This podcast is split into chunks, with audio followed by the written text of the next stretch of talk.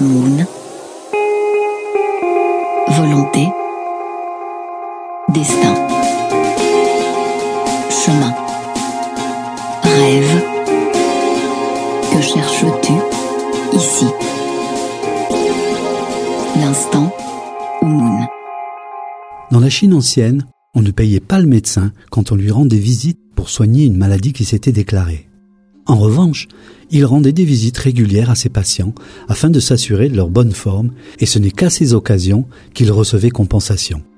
Ainsi, il était considéré en échec s'il n'avait pas su prévenir une maladie et ne recevait donc aucun paiement pour soigner. On savait donc qu'un médecin était mauvais quand une longue queue de patients se formait à sa porte. Si ce protocole s'est un peu perdu dans la Chine d'aujourd'hui, la médecine traditionnelle ne s'en remet pas moins au même principe prévenir et circonscrire les causes des maladies en déterminant les types de déséquilibre. Chaque individu a un programme d'hygiène sur mesure. On retrouve dans toute la pensée traditionnelle cette approche systémique qui n'observe pas les éléments individuellement, mais plutôt les principes qui gouvernent la relation des éléments entre eux. Il y a quelques années, des études faites dans plusieurs pays d'Asie démontraient que toutes sortes de médecins, des plus qualifiés aux plus mystérieux guérisseurs, étaient tout aussi efficaces s'ils avaient les qualités d'esprit et de cœur pouvant encourager les patients à trouver leur propre pouvoir de guérison. Selon le guide médical le plus consulté aux États-Unis, le Goldman Cecil Medicine, l'art du soin et du réconfort, guidé par des siècles de bon sens, reste la pierre angulaire de la médecine. Sans ces qualités humaines premières, effectivement, la pratique de la médecine reste aléatoire et risque de n'être qu'un commerce de plus. Alors, quelles considérations retenir de ces faits? Si ce n'est que ni l'argent ni la santé ne sont des sciences exactes. Et quiconque essaye de vous convaincre du contraire est peut-être en train de vous vendre quelque chose. L'instant Moon.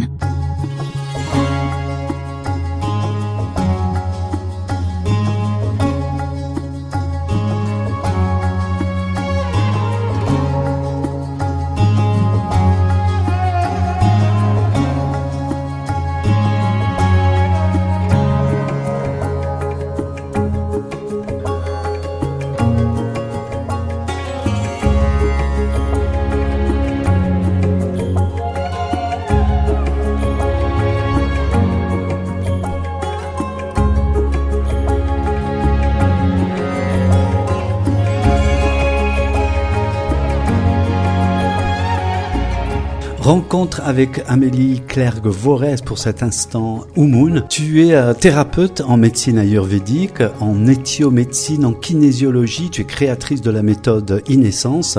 On va revenir sur toutes euh, ces disciplines. Tu accompagnes aussi les femmes et les couples dans les questions de fertilité.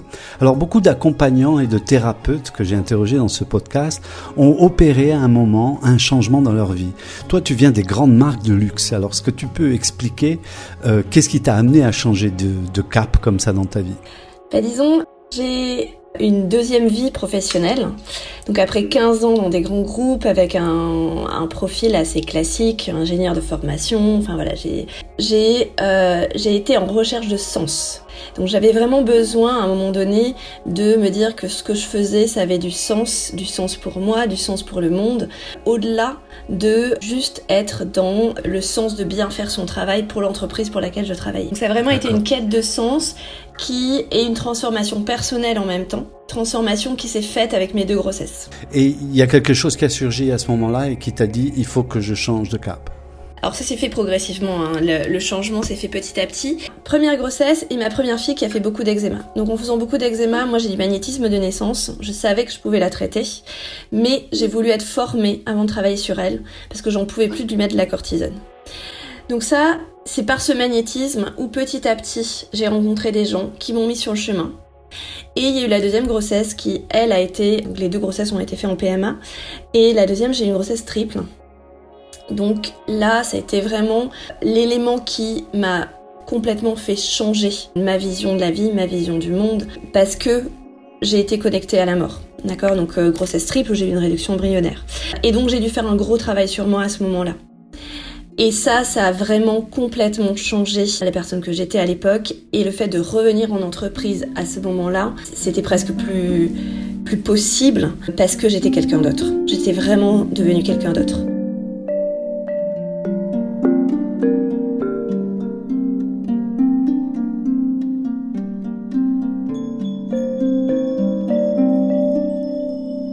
Quelque part cette grossesse très complexe où j'ai été arrêtée euh, tout de suite parce que voilà, enfin il faut être alité, etc.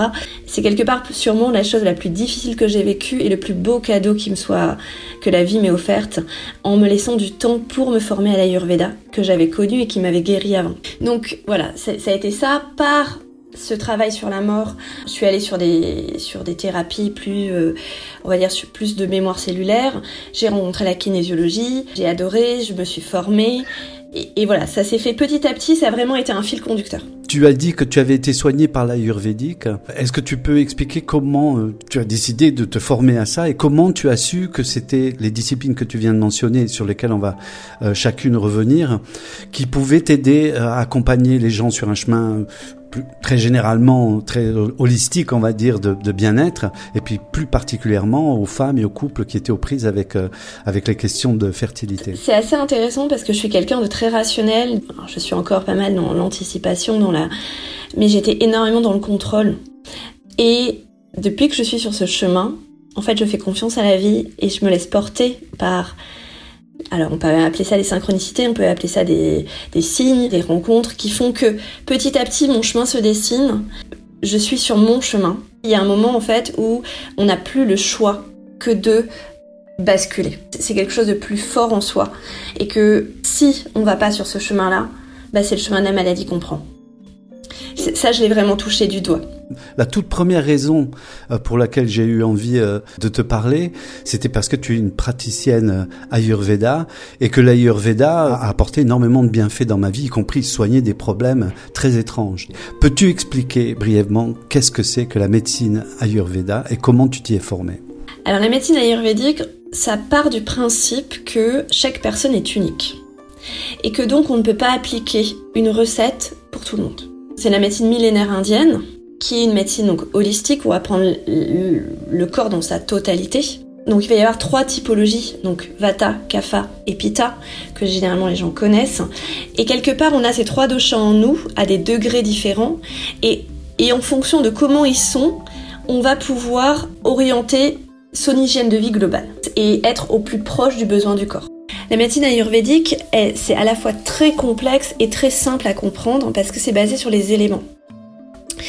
Et un des principes fondateurs de l'Ayurveda, c'est de dire que les contraires s'équilibrent et que les semblables se déséquilibrent. Donc c'est quelque chose qu'on a tous très intuitivement. Parce que euh, quand on se brûle, ben, on va mettre du froid. Donc on est sur les contraires s'équilibrent. Ce que j'aime beaucoup dans l'Ayurveda, c'est que ça permet de faire comprendre aux gens le fonctionnement de leur corps, de leur déséquilibre, et de les responsabiliser avec leur hygiène de vie. Et c'est comme ça que je vois mon rôle de thérapeute, où on est là pour accompagner les gens, pour leur ouvrir des portes, et nous on est là pour les autonomiser, pour les accompagner sur ce chemin-là. L'Ayurveda, c'est au-delà d'une médecine, pour moi c'est plus une philosophie de vie c'est remettre de la conscience de son corps, c'est remettre de la conscience de ses éléments. Petit à petit, au bout d'un moment, quand on se rend compte que bah, si on fait des, tendinites à répétition, c'est que c'est de l'inflammation, c'est un excès de feu. Donc qu'est-ce qui, dans mon quotidien, va augmenter ce feu? Est-ce que j'aime manger hyper épicé? Est-ce que finalement je suis quelqu'un qui est hyper dans la compétition et euh, même dans mon sport, je vais faire du footing, euh, du running, mais euh, je regarde mes chronos et je veux m'améliorer à chaque fois et je me challenge tout ça, ça va augmenter le feu de la personne. Avec euh, bah, l'accompagnement que je fais, j'apprends à mes patients vraiment de dire ok, là je vais baisser un peu ce qui excite mon feu. C'est très analogue en fait, hein. c'est pas, euh, c'est très simple, c'est très direct en fait. Exactement. C'est à la fois très complexe quand on est thérapeute pour trouver les choses et, et, et les ajustements, mais en même temps c'est extrêmement simple à comprendre pour les patients et après être autonome dessus. Pour moi, on est vraiment, a vraiment une trilogie. On a la tête, le cœur et le corps. Et notre, civilisation occidentale, notre rythme de vie fait que il y a que la tête qui travaille et que on tient que par le mental. Sauf que le mental, déjà, il s'épuise parce qu'il bah, il doit tout tenir tout seul. À partir du moment où on prend conscience que, ben, en fait, on est trop, on est un trépied. Donc si on commence à s'appuyer sur le corps, on commence à travailler sur ses émotions et sur le cœur, finalement, le mental, naturellement, il va un peu lâcher. Dès qu'on commence à connecter cette intelligence du corps, de transformer des choses petit à petit, des maladies chroniques qu'on a pu avoir avant, maladies ou déséquilibres, hein, n'existent plus du tout. L'instant Moon.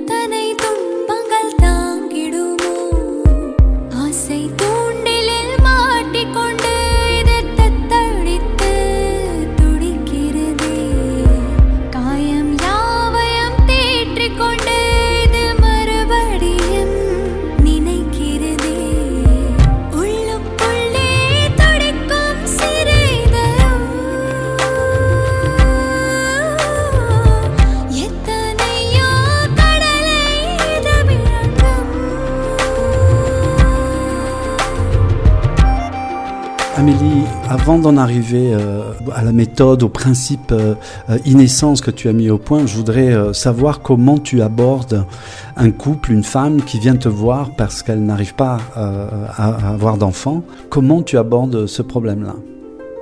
Alors la fertilité, c'est avant tout un travail d'équipe, une équipe de soutien autour du couple. Donc dans l'équipe, on est souvent, on a de la médecine allopathique, donc des gynécologues spécialisés en PMA. Moi, je travaille avec beaucoup d'acupuncteurs. Pardon, Amélie, excuse-moi. Est-ce qu'on peut juste préciser PMA euh, pour ceux qui ah ne oui, le sauraient bien pas sûr. Donc c'est la procréation médicalement assistée. Donc c'est vraiment tous les protocoles de euh, des gynécologues qui. Alors la PMA ne veut pas forcément dire qu'il y a un acte, qu'il y a forcément une FIV, donc une fécondation in vitro, qu'il y a forcément une insémination, qu'il y a forcément des hormones. On va, aller voir s'il n'y a pas d'autres dé- déséquilibres et on a vraiment besoin d'un point médical parce que là pour le coup euh, voir si la thyroïde, il n'y a pas de problème de thyroïde, voir si enfin, s'il n'y a pas de problème mécanique, de trompes bouchées, de choses comme ça. Après moi, je vais travailler sur deux aspects. Tout le côté Ayurveda, hygiène de vie, alimentation. Donc sur cette partie-là, on va, la fertilité se fait en milieu aqueux.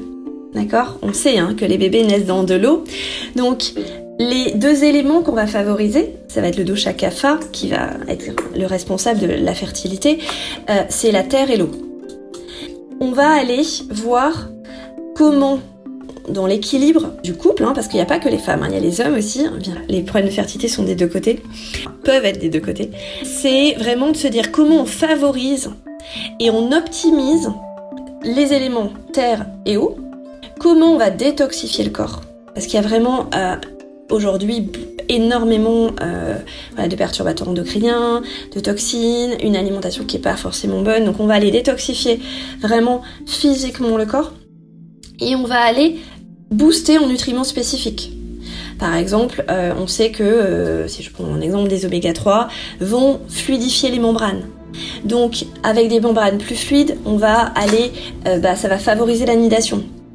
Voilà, on va aller avec certains nutriments, avec certains aliments, euh, booster la qualité ovocitaire.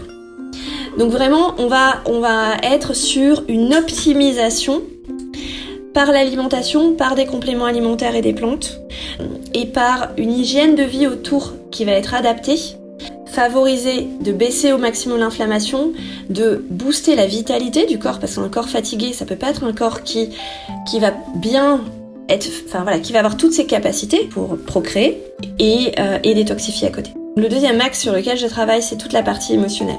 Parce qu'on sait vraiment qu'en fertilité, l'émotionnel est, est clé dans le sens où euh, il y a à la fois toute la gestion du stress du parcours. Et moi, de l'avoir vécu, je pense que j'ai un accompagnement. Et si, aujourd'hui c'est une de mes spécialités, euh, je l'ai pas choisi. Hein, c'est vraiment plus, c'est venu, plus euh, voilà. Enfin, j'ai eu les gens et puis et puis ça s'est fait comme ça. Et, et c'est avec grand bonheur que j'accompagne les couples. hein. C'est un marathon vraiment. Donc ça peut être très long et souvent les, les, les couples quand ils commencent à venir euh, consulter, ça fait un an, deux ans, trois ans, voire plus, qui, sont en essai et qui sont en échec. Donc ça c'est quand même quelque chose de, de psychologiquement difficile, de très stressant, euh, où on peut se mettre beaucoup de responsabilité et de culpabilité. Donc on va travailler vraiment sur toute cette partie-là. Et on va travailler aussi sur tout ce qui va être blocage euh, qu'on a pu hériter ou qu'on a pu vivre de souffrance de mémoire cellulaire. Des fois, on se rend compte que euh, y a des, euh, il a comme des loyautés de clan. Parfois, on se rend compte qu'il y a des fausses couches à répétition où il y a eu un enfant mort-né. C'est comme si la personne va s'interdire inconsciemment de tomber enceinte parce que parce qu'il y, y a eu ce trauma-là dans la lignée. Amélie, je voudrais savoir, c'est une question un peu euh, brutale. Tu dis que tu travailles avec des gynécologues. Euh, Est-ce qu'il y a des, des critères qui sont strictement physiologiques, qui rendent vraiment le fait d'avoir un enfant très compliqué? Et est-ce qu'il y a aussi un moment où on sait que c'est pas physiologique, donc c'est forcément ailleurs? Ta, ta question est hyper intéressante. Il y a aujourd'hui 30% à peu près des problèmes de fertilité inexpliqués.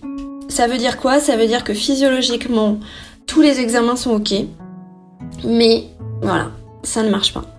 Après, dans l'autre partie, on va avoir des causes masculines, féminines, euh, et on va connaître des difficultés à la fertilité. Aujourd'hui, un couple infertile presque n'existe pas. C'est-à-dire qu'aujourd'hui, la médecine, et ça c'est important de le savoir, c'est presque avoir tout le temps des solutions à proposer face à des problèmes physiologiques. Des solutions, euh, ça peut être par le don sites, hein, c'est pas forcément chez la personne. En fait, il y a espoir. Ce qui ne veut pas Bah, dire que le couple va y arriver oui. mais qu'il y a beaucoup d'espoir. Après, il y a un point quand même que, que, je, que je dis de plus en plus, et c'est important de le savoir, c'est que la médecine, il y, y a des couples qui passent, qui passent en parcours PMA, donc en, en procréation médicalement assistée, et qui commencent à rentrer dans des actes, attendent presque le résultat, comme quand euh, on a prévu d'acheter quelque chose, on va dans la boutique, on l'achète, on ressort avec. Donc là-dessus, il faut faire attention.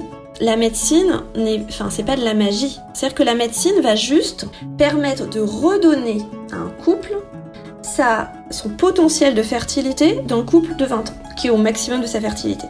Et un couple de 20 ans qui n'a aucun problème de fertilité a c'est 20%, 20, 20, 25% de chance, on va dire une chance sur 4, une chance sur 5, de faire un bébé à chaque cycle.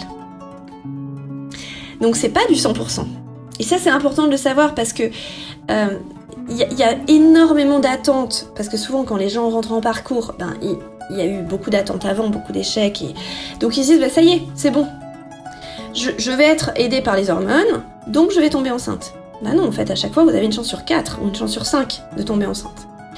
Et c'est pour ça que toutes les médecines complémentaires sont importantes.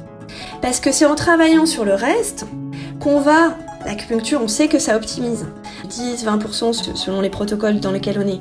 Euh, on sait que travailler sur son terrain, booster, voilà, avoir un corps qui, par l'alimentation avec l'ayurveda, euh, ne va pas être trop acide. On va, on va maîtriser l'équilibre acido-basique, on va booster les... Enfin voilà, on va redonner sa vitalité au corps. Et que on va travailler sur l'émotionnel. C'est pour ça qu'en premier, je te disais le travail d'équipe. Chaque cas est un cas d'étude parce que chaque personne est unique. Et que finalement, on ne sait pas comment la personne va réagir.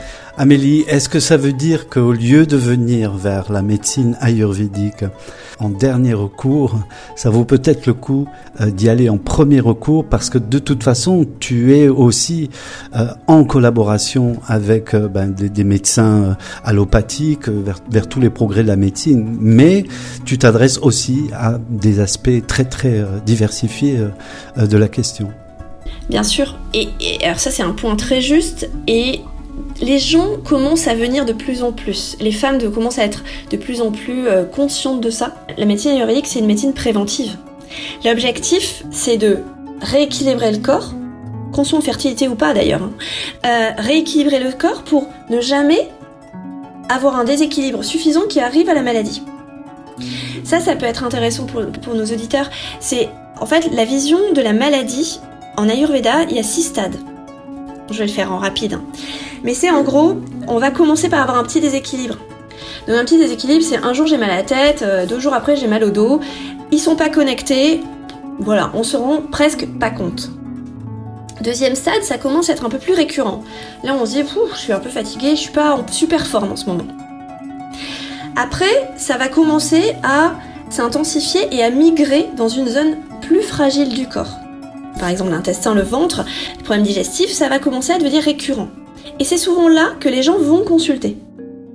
Ils vont consulter le spécialiste qui va faire tous les examens.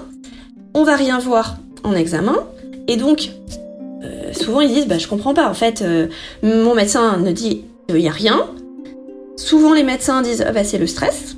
Parce qu'ils n'ont pas de réponse. C'est pas qu'ils sont pas bons, c'est qu'il n'y a pas de pathologie, il n'y a pas de maladie. Et comme on est dans une, médecine allopathique qui traite la maladie, tant qu'il n'y a pas de maladie, le médecin, il est, il peut rien faire. C'est là où vraiment l'Ayurveda est hyper efficace jusque-là. Et quand on, commence à travailler son corps à ce moment-là, on ne bascule pas l'étape d'après, qui va être l'étape de la maladie. Donc la maladie allopathique, c'est la cinquième étape de la maladie en Ayurveda. Et en Ayurveda, il y a une, une étape supplémentaire qui est qu'on ne va pas traiter la même maladie de la même façon en fonction de la typologie de la personne.